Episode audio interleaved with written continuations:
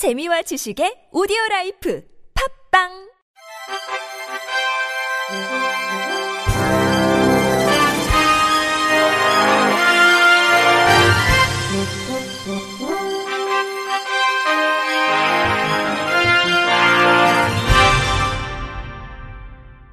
청취자 여러분 안녕하십니까? 1월 둘째 주 주간 KBRC 뉴스입니다.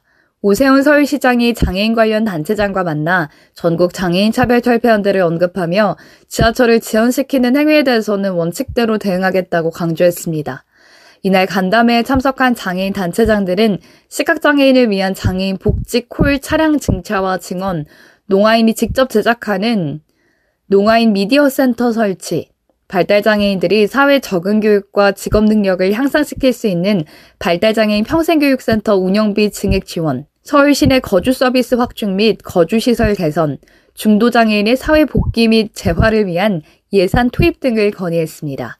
특히 황재현 서울시 지체장애인 협회장은 전장현의 시위에 동의할 수 없다며 전장현이 장애계 전체를 대표하는 것처럼 잘못 인식되고 있으니 장애계도 목소리를 내야 한다고 했습니다. 변용찬 서울시 장애인 복지위원회 부위원장은 탈시설 용어가 마치 시설을 나와야 사람 대접을 받는 것처럼 느껴진다며 탈시설을 한 사람들이 행복한지 연구가 필요하며 탈시설 정책에 대한 재평가가 필요한 시점이라고 말했습니다.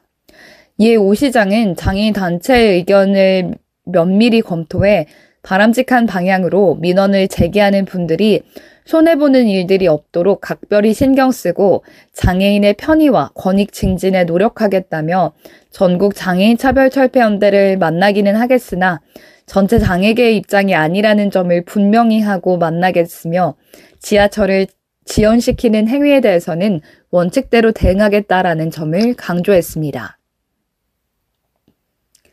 정부와 서울시가 장애인 이동권 보장을 요구하며 지하철 탑승 시위를 하고 있는 전국 장애인 차별 철폐연대에 장애인 혐오를 조장하는 방식으로 대응하고 있다고 전문가들이 비판했습니다. 참여 연대와 비판과 대안을 위한 사회복지학회는 장애인 이동권을 실현을 위한 진단과 대안을 모색하기 위한 좌담회를 열어 의견을 나눴습니다. 패널로 참여한 김도연 비마이너 발행인은 장애인을 바라보는 중앙정부와 서울시장의 인식이 전쟁, 치안, 범법으로 이뤄져 있다는 것을 알 수 있다며 오 시장의 휴전 발언 속에는 장애인들과 지금 전쟁을 하고 있다라는 생각을 전제로 한다고 지적했습니다.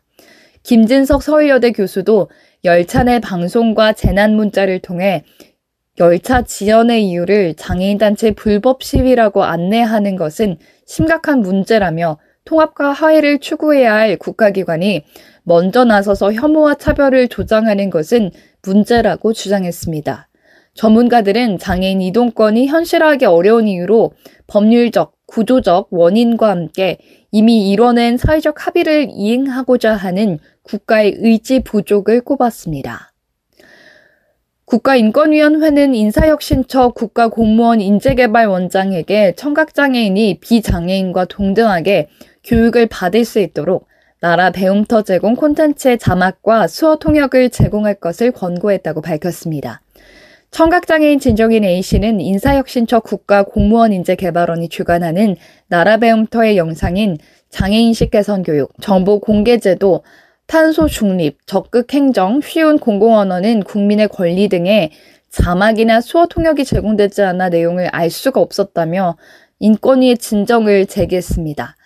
국가공무원 인재개발원 측은 현재 자막이 제공되지 않는 과정에 대해서는 자막을 추가로 개발하고 올해 피진정기관에서 자체 개발하는 정규 콘텐츠부터 자막을 제공하겠다고 답변했습니다. 또 탄소 중립과 같이 즉시 배포해야 하는 현장 강의형 콘텐츠는 자막을 바로 제공하기 어렵고 강의 녹취 및 자막 제작에 필요한 추가 예산을 확보해 순차적으로 자막을 제공할 예정이라고 설명했습니다. 하지만 인권위는 나라 배움터는 공무원이 아닌 사람도 이용할 수 있는 열린 강좌, 테마 영상 등을 제공하고 있으므로 이런 영상물에 대해 장애인들이 비장애인과 동등하게 접근하고 이용할 수 있도록 자막 등 필요한 수단을 제공해야 한다고 봤습니다.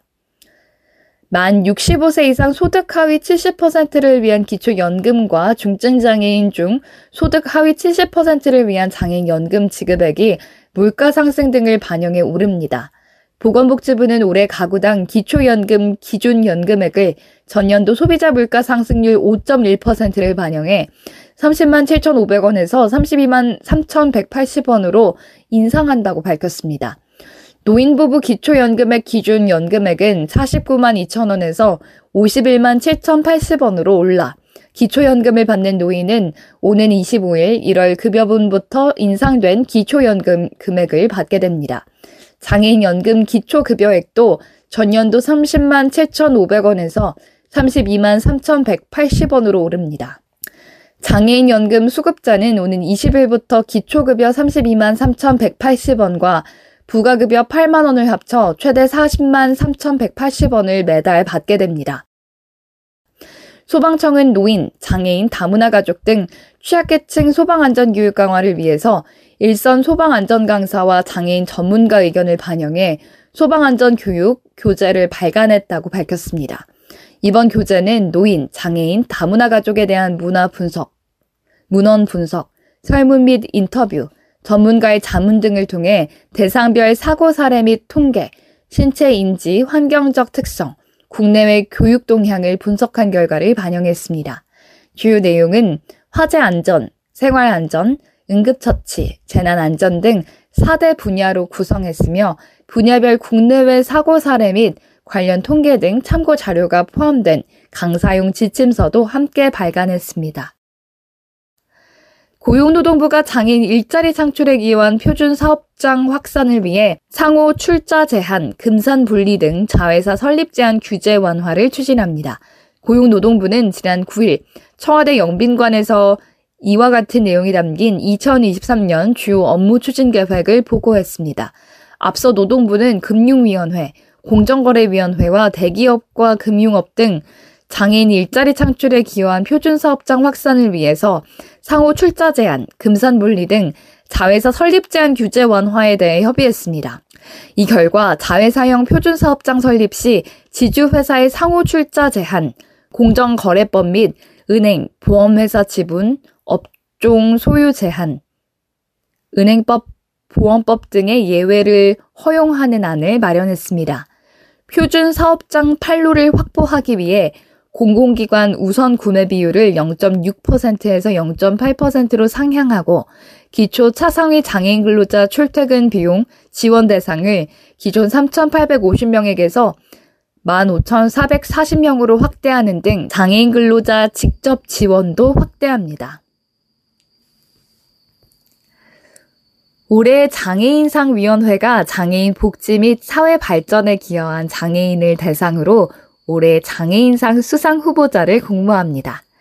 수상 후보자 추천은 1차와 2차로 나눠 진행되며 1차는 개인이나 단체를 대상으로 오는 27일까지 전국 17개 광역 지방자치단체, 29개 장애인 복지단체 등 46개 올해 장애인상 추천 기관에서 받습니다.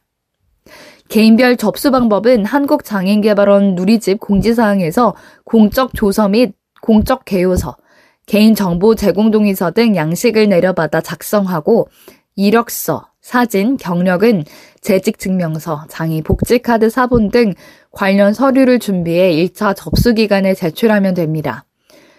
2차 접수는 46개 추천 기관별로 각한 명씩 이달 30일부터 2월 8일까지 올해 장애인상 운영사무국인 한국장애인개발원에 추천서를 제출하면 됩니다. 시상식은 4월 20일과 제43회 장애인의 날 기념식에서 진행되며 수상자는 대통령 표창과 상금 500만 원이 수여됩니다. 이상으로 1월 둘째 주 주간 KBIC 뉴스를 마칩니다. 지금까지 제작의 이창훈, 진행의 유정진이었습니다. 고맙습니다. KBIC.